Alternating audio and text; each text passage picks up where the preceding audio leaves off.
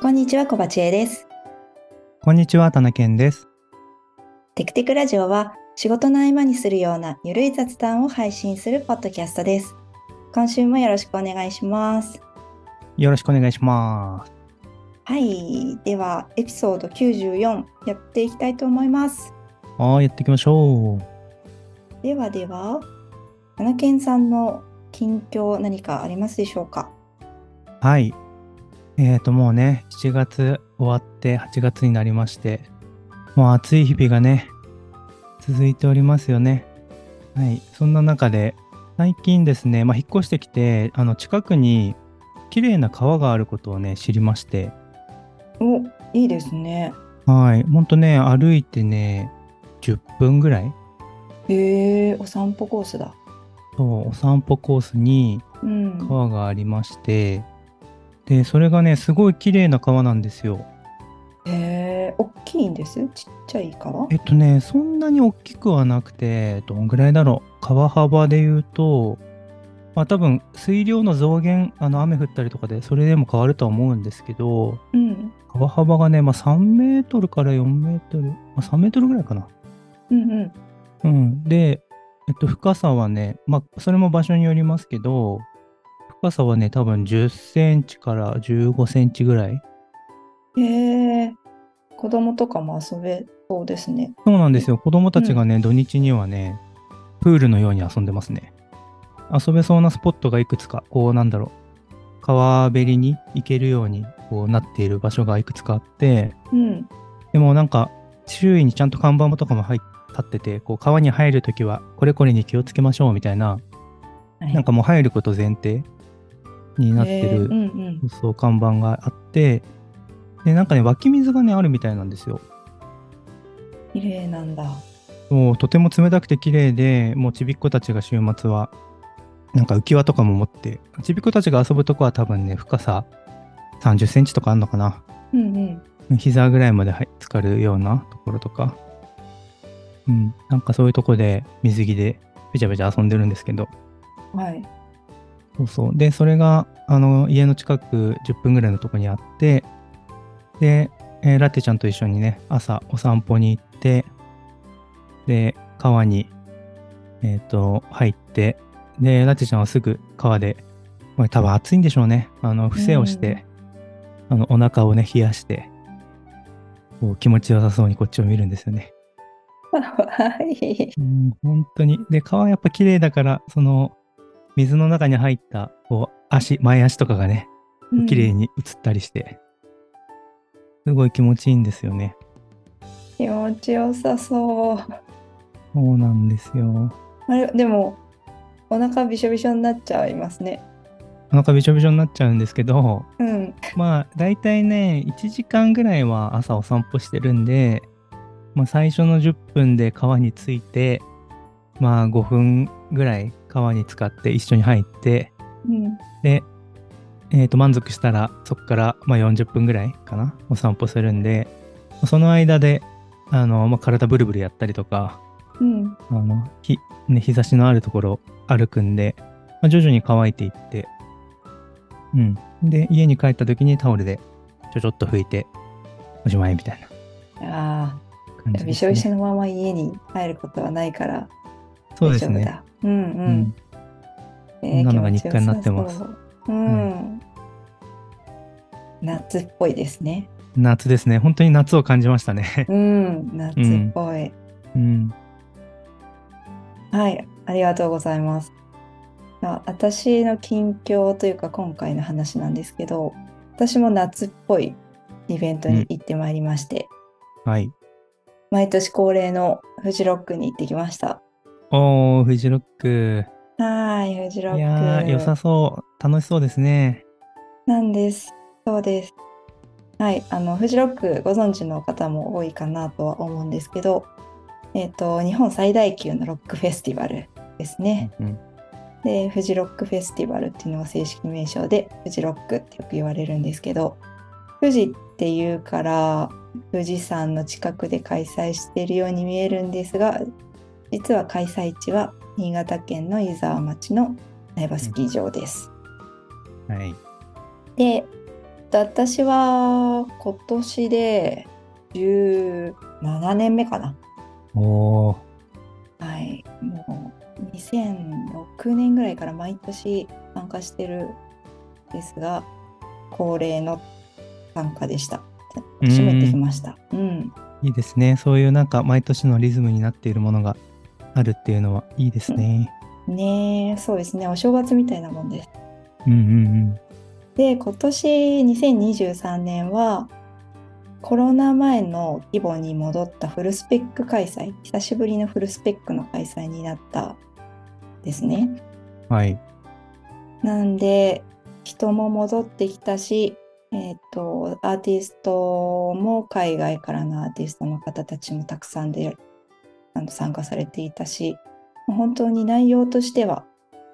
戻ってきたなっていう感じだったんですけど、なんかとはいえコロナ前に完全に戻ったなって、戻ったなっていうのとはちょっと違うなっていう部分もいくつか気づいたところがあったので、その話をできたらなと思っております。はい。でね、何が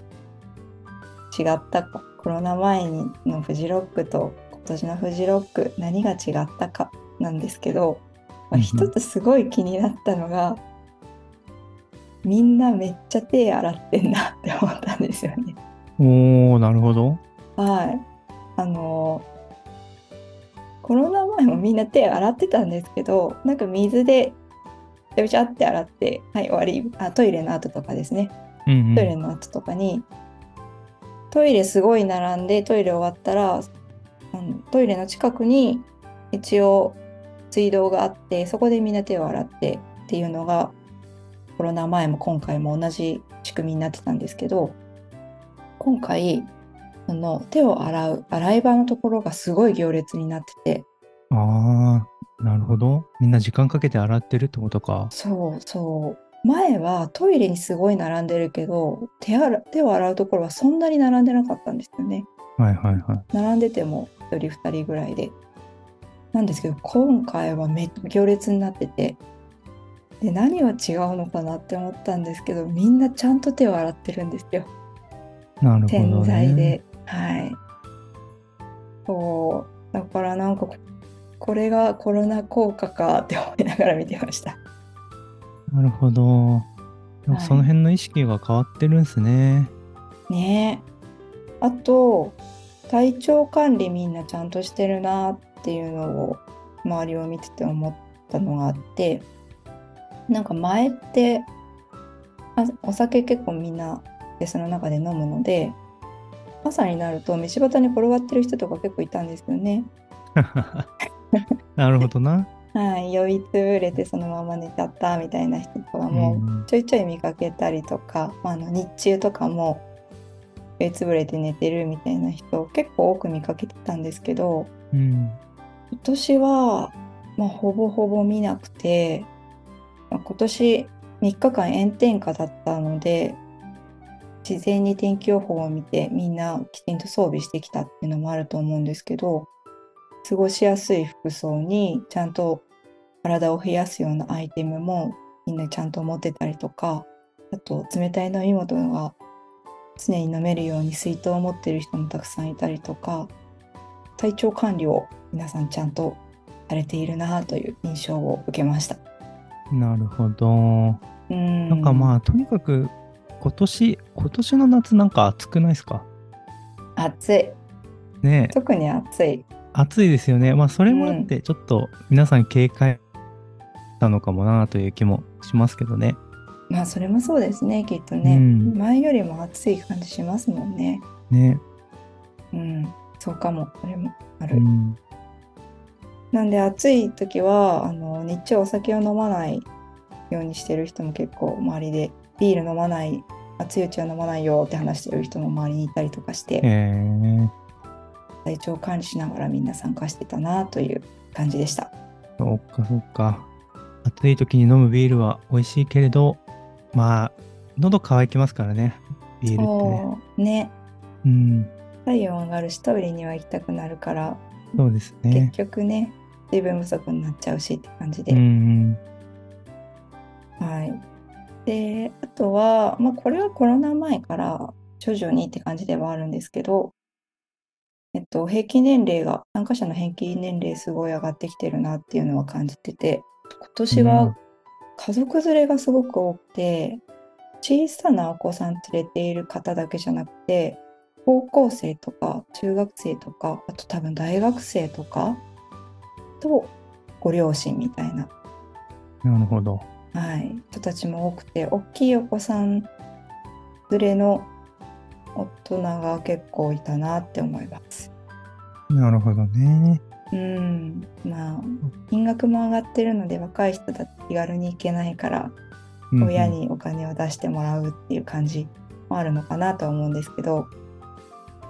うん、なんかそういうの目立ったなって思いました。でもなんかそうっすね。まあフジロック自体がやっぱりもう歴史が結構長くなってるから、小さい頃に来てた子たちが大きくなってもまだ家族と来ているみたいなこともまああるのかな。うんうんうんうん、そうですね。うん。親もどうせ行くから一緒に行くみたいな。うんうんうん。まあありそうですよね。あとは、まあこれはそうだな、なんかコロナの変化っていうよりも普通に変化なんだと思うんですけど、一匹っぽい人が徐々に少なくなってきているなっていう印象は感じました。ほうほうほうほう。ね、前はねヒッピーっぽい服装したりとかしてる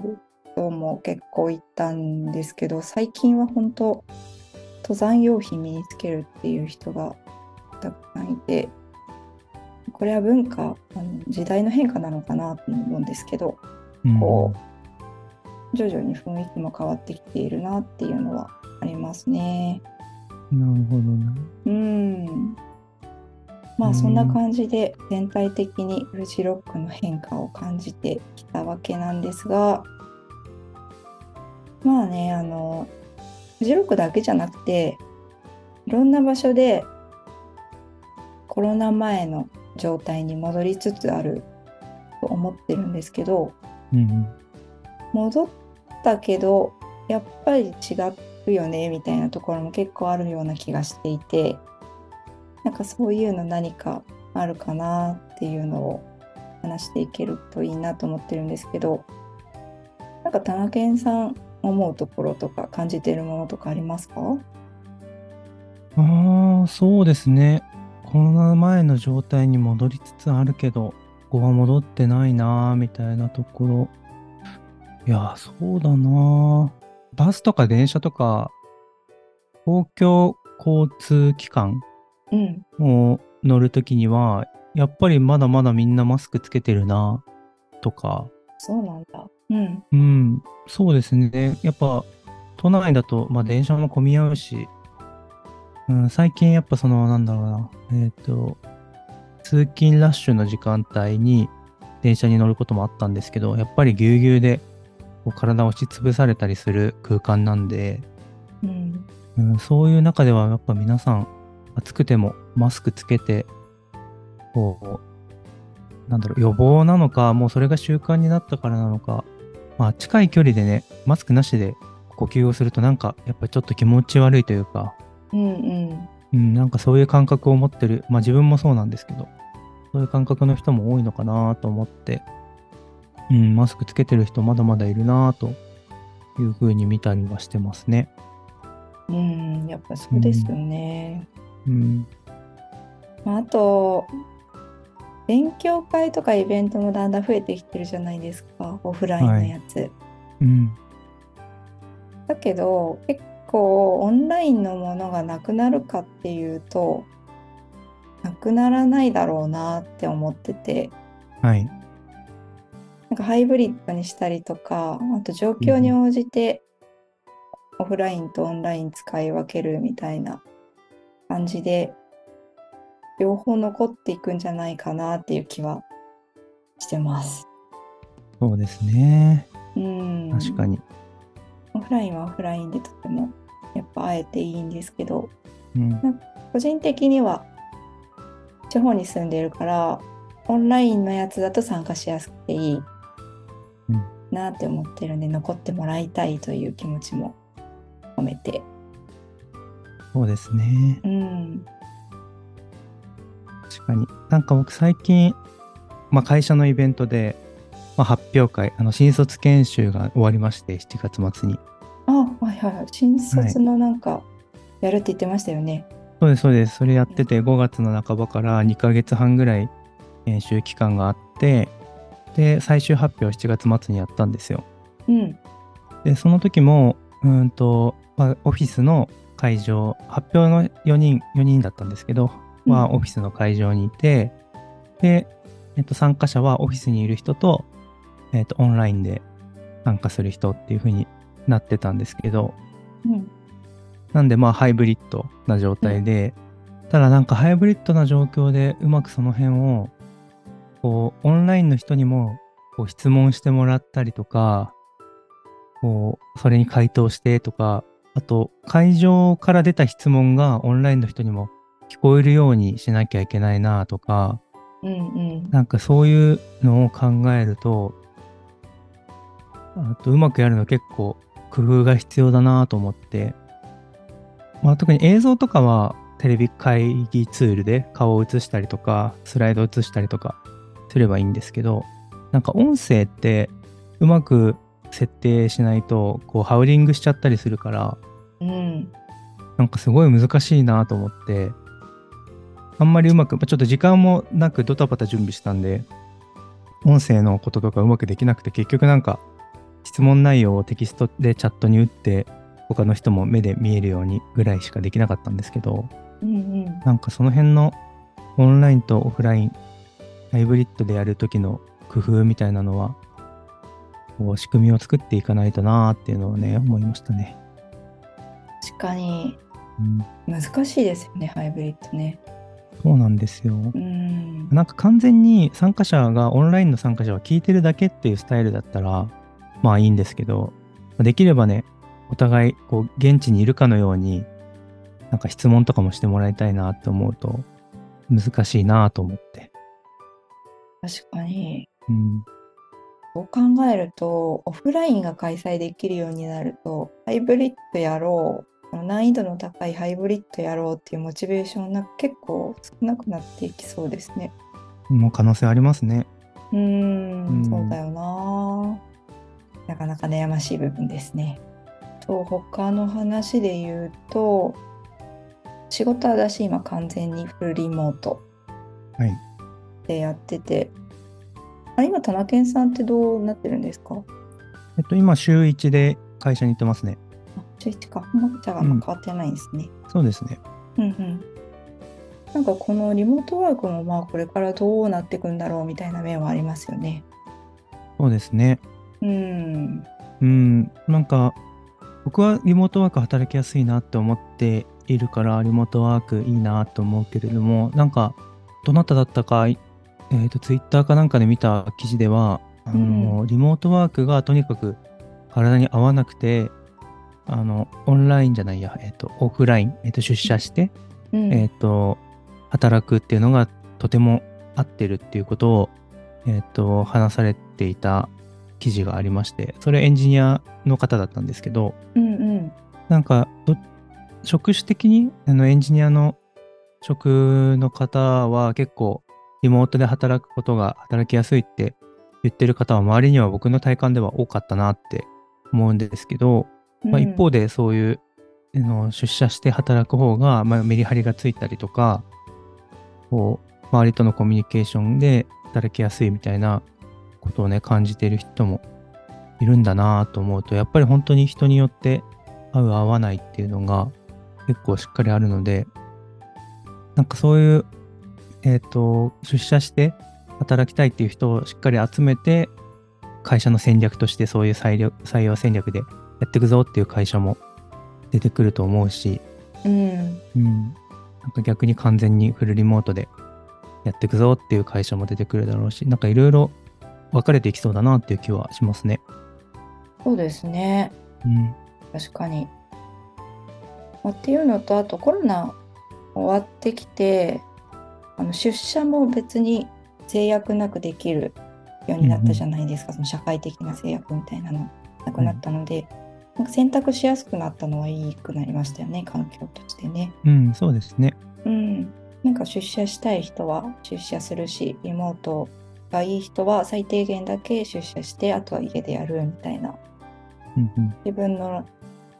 に合った方法を選択しやすい状況にはなってきたなっていうのは、うん、リモートワークができる会社においてはですけどね。うんうんうんうん、